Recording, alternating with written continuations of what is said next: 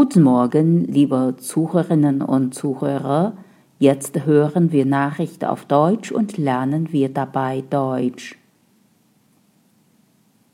Wofür verbrauchen die Deutschen Wasser?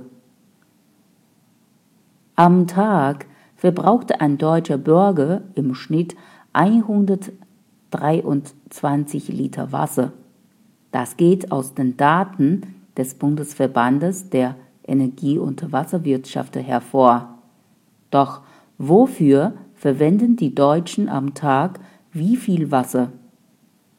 Den Großteil des Wasserverbrauchs, also 44 Liter, nutzen die Deutschen für Baden, Duschen und die allgemeine Körperpflege.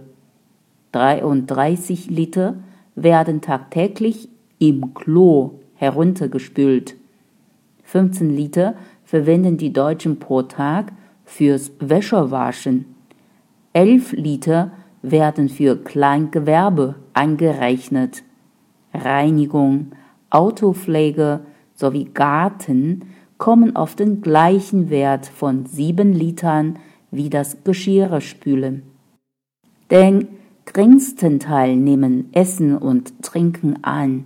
5 Liter vom Trinkwasser werden am Tag tatsächlich getrunken. Nun stellt sich die Frage, wie man den Wasserverbrauch reduzieren kann. Hier gibt es Tipps. Die meisten Toiletten besitzen noch eine Spartaste. Hierbei wird das Klo genauso sauber, verbraucht aber nur rund 50 Prozent des Wassers beim Spülen. Laufendes Wasser sollte vermieden werden. Aktiv auf den täglichen Gebrauch zu achten, hilft enorm viel.